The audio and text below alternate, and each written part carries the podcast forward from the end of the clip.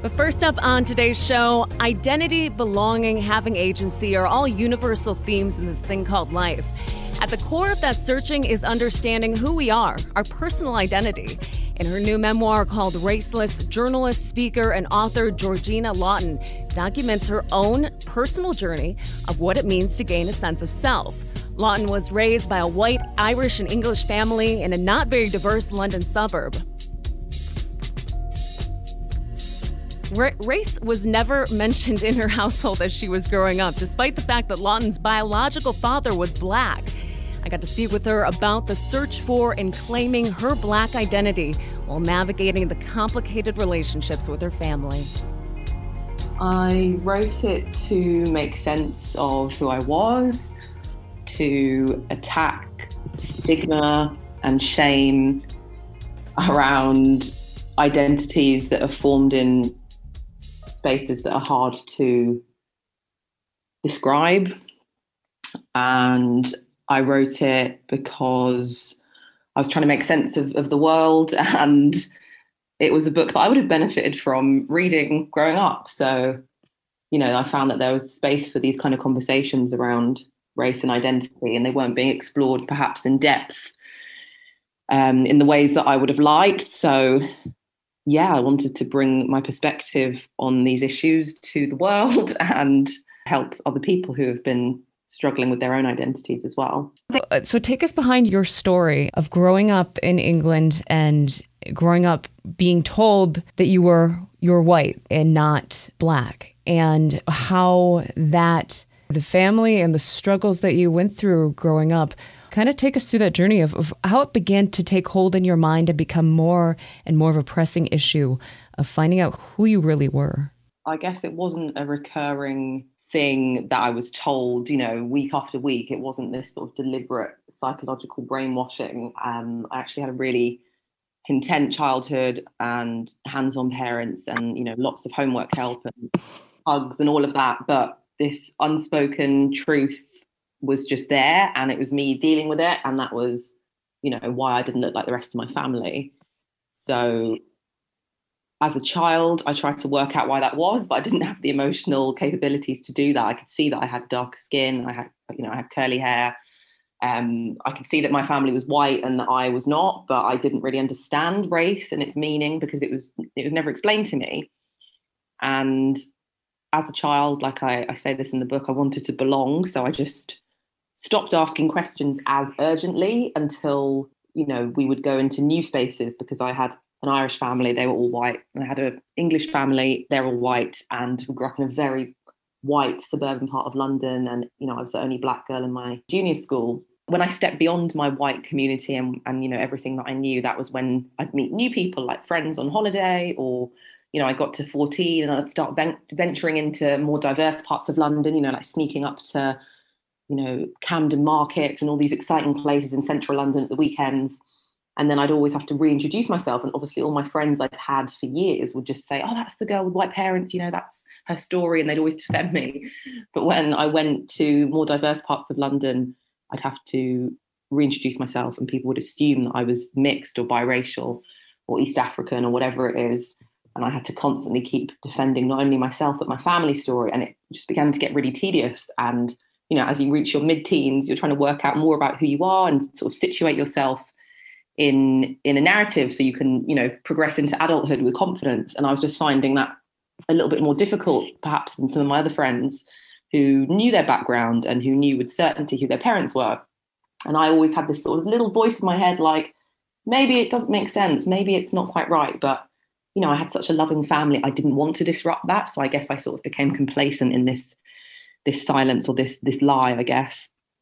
Um, and then yeah, when I was in my mid-teens, I was getting asked more and more frequently to qualify my appearance. And by the time I got to 18, you know, I went to university and I had to reintroduce myself to loads of new people, and everyone assumed that I I knew of my black heritage or that I was proud of it. And I I was neither of those things. You know, I didn't know where I was from, and I certainly wasn't proud of being black because that had never been instilled in me.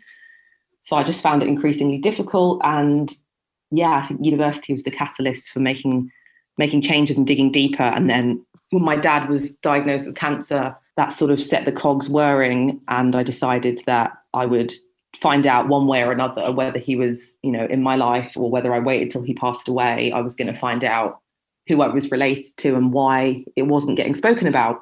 But I didn't actually, you know, process this DNA test result that he gave me permission to take until 2016. And that was a year after he passed away. And then, you know, I got the results back that said we weren't related.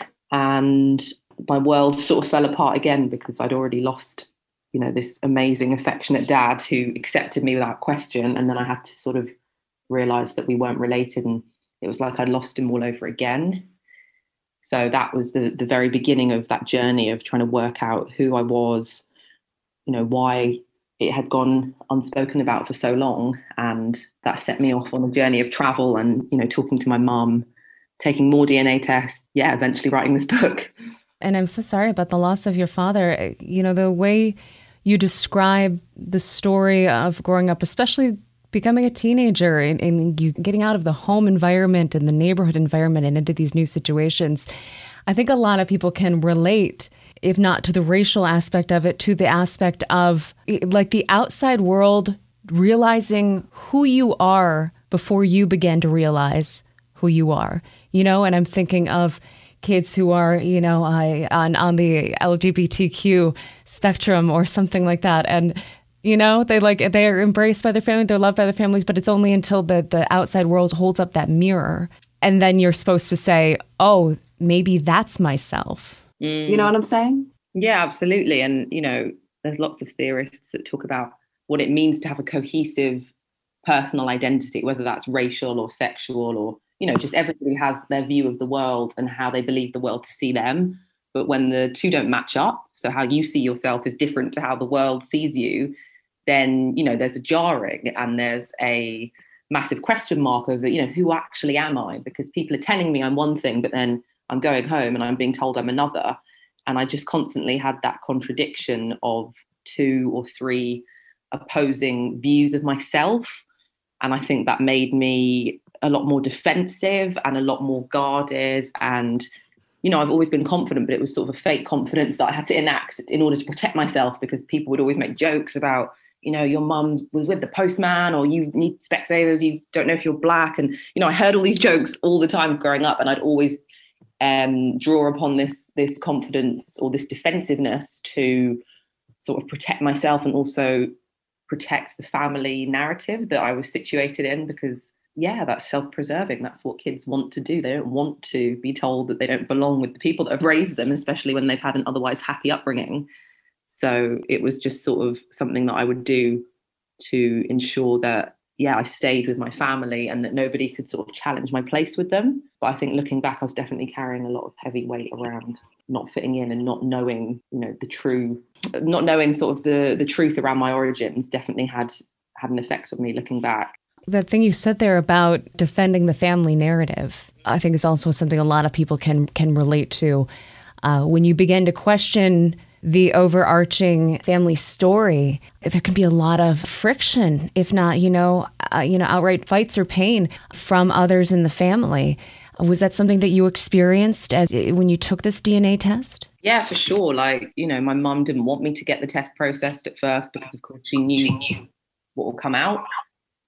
And when I was doing the test, I was worried about my dad's family who have always accepted me I was worried about what they would think and whether they would perhaps reject me because, you know, had they known all along that I wasn't their biological granddaughter or, or you know, niece, and they had known, but they hadn't spoken about it with my dad and they hadn't spoken about it really between themselves. It was just everyone was taking their cues from my parents. So, of course, when I got these DNA tests, I was scared about upsetting people, but I had to, you know, put everybody else second because nobody had prioritized me and my identity and my sense of self in this situation. So I really had to let go of the fear and the shame that had sort of been, you know, projected onto me growing up because there was silence about who I was and that made me as a child think there was something wrong with me because okay, someone's not nobody's actually addressing this fundamental part of me. Nobody's actually naming this part of my identity and I'm, I'm looking at other black people on the tv or other kids that i eventually met at secondary school and they had this innate pride in that part of their heritage and i could see that we looked a bit similar but i just wasn't getting the answers. So yeah, of course, it was really scary to actually go and process a DNA test with no encouragement from from anyone in my family. You know, actual discouragement from my mum. But I just, I, yeah, I had to sort of let go of of that fear and just attack it head on. You know, and, and I'm wondering too, like when you decided to take this DNA test and then got the results, which were that you were 43% Nigerian, when you found the, the DNA results, was there a sense of relief for you? I wouldn't say relief. I would say more initial disappointment, actually, at having this nebulous, nonsensical story that had just been mine. And then suddenly being told it was just like everybody else's, like, oh, okay, of course, it's the, the most logical option is that your mum had an affair. Oh, of course, you've got West African genes because that's the largest port from which so many people were taken um, hundreds of years ago. And there's so many Nigerians or people of Nigerian heritage in London. So it was all like, oh, it was like slightly anticlimactic at first. Um, and then it took me a while to really settle into that and accept it because I'd had 23 years of, of not accepting that story.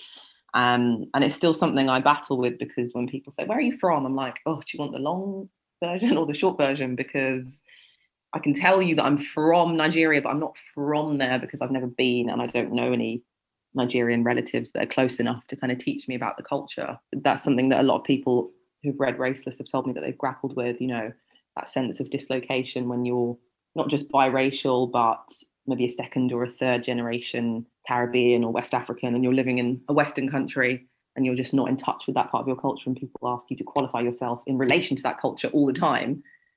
Um, for me, yeah, it's definitely been exacerbated because I, I've never had access to that culture and it's something that I hope to explore. But yeah, it's still taking me a while to settle into claiming the you know the specific country around my blackness. I'm very happy to be identified as black and British and Irish, or you know black British, or but you know all of those labels I'm happy with because they still allow me some ambiguity. But when I start like really boiling it down to Nigeria, people ask so many questions, and I just I don't know anything about it yet. So that part is still a work in progress. You in the in the book talk about I guess not reclaiming but claiming a black identity. What has that been like from the from the inside for you? I think it was more a psychological readjustment of self than anything else because you know my race had always been there.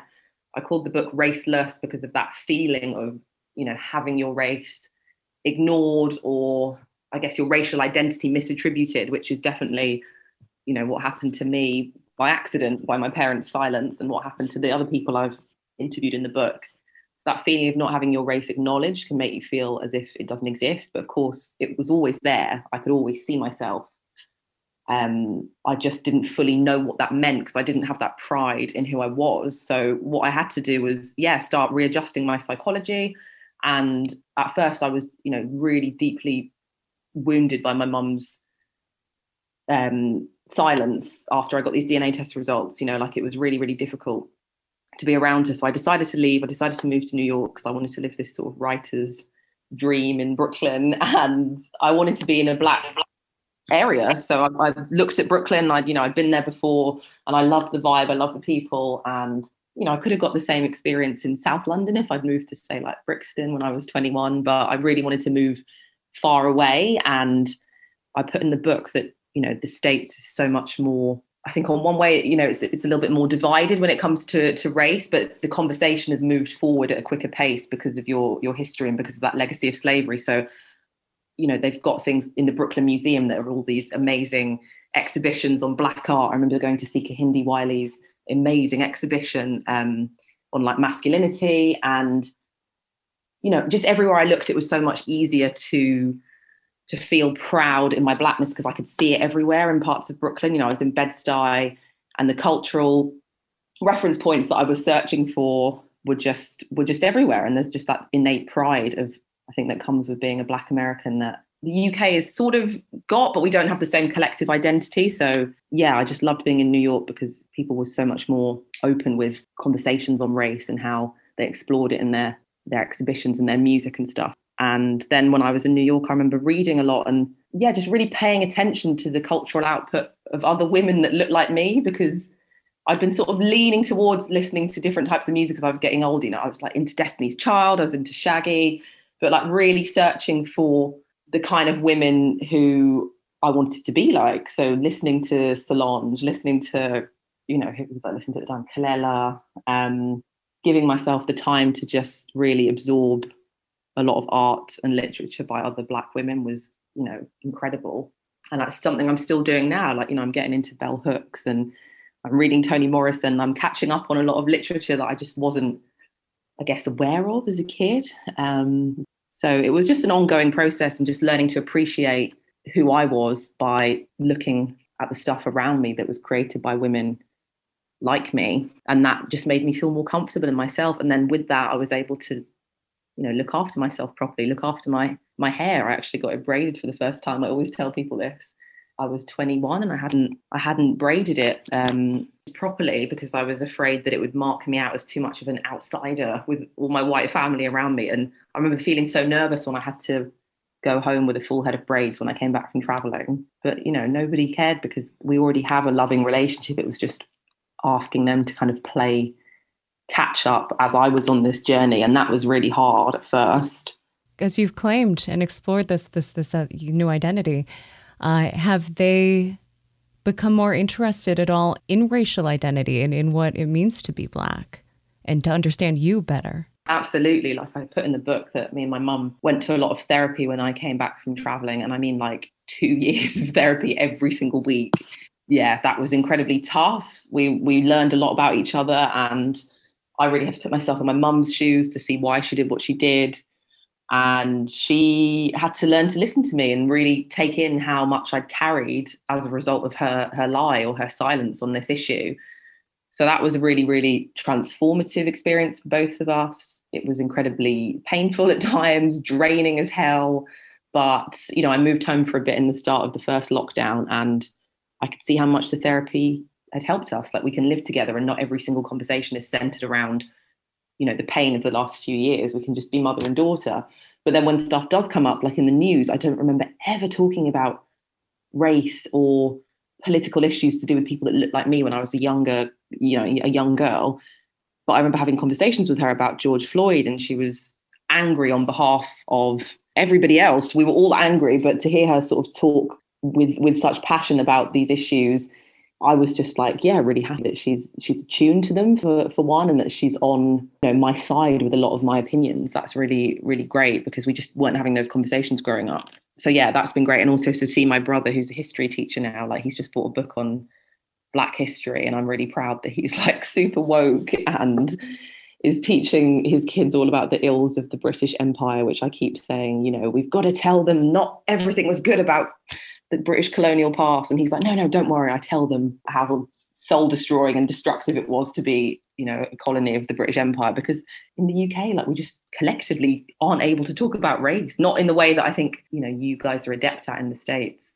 We're just a little bit slower and we have this sort of perception that we're the good guys because we abolished slavery. Well, no, like we created it. So we don't get to give ourselves a cookie, but you know, for getting rid of it before somebody else because we're the ones that that created it in the first place. So yeah, it's really good to have these conversations with, with my brother and well, again, congratulations on the book, getting uh, getting wonderful reviews uh, all over the place. Uh, Raceless.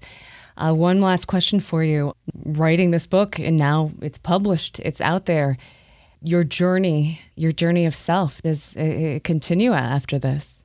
Yeah, do you know what? I think everybody's does. I think, especially as women, like, you know, I read a lot about how people's identities change after motherhood and how they change again after kids leave the nest. And I think as women, we, we have to be good at reinventing ourselves and being a little bit flexible with our identities. Um, but I think any person of color and anyone who's got a, a, minority identity, whether that's you know queer or, or any type of minority identity, I think we'll we'll know a little bit more, or be a little bit more fine tuned to what that experience is like because we've been we've been shifting all our lives to, to fit in.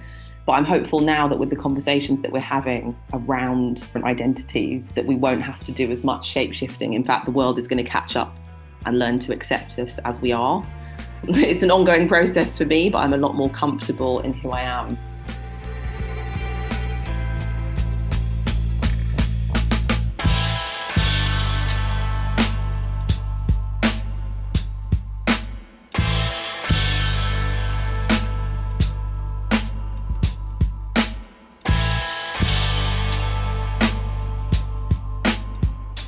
That's author Georgina Lawton. She's a former journalist for The Guardian and host of the podcast The Secrets in Us. Her new memoir called Raceless is out now and getting fantastic reviews. She's going to have a virtual book launch here in the U.S. It's going to take place tomorrow night at 6 o'clock. There is a link to it up right now at our Twitter page at DET Culture Shift. You are listening to Culture Shift here on 1019 WDET, Detroit's NPR station. And still ahead on the show, it's time for Sam's Jams with WDET's own Sam Beaubien. This week he brings us an eclectic world music mix featuring Gian Moreau and Fela Kuti. You're going to love it coming up uh, just after this. But next, we'll do the roundup here on 1019 WDET.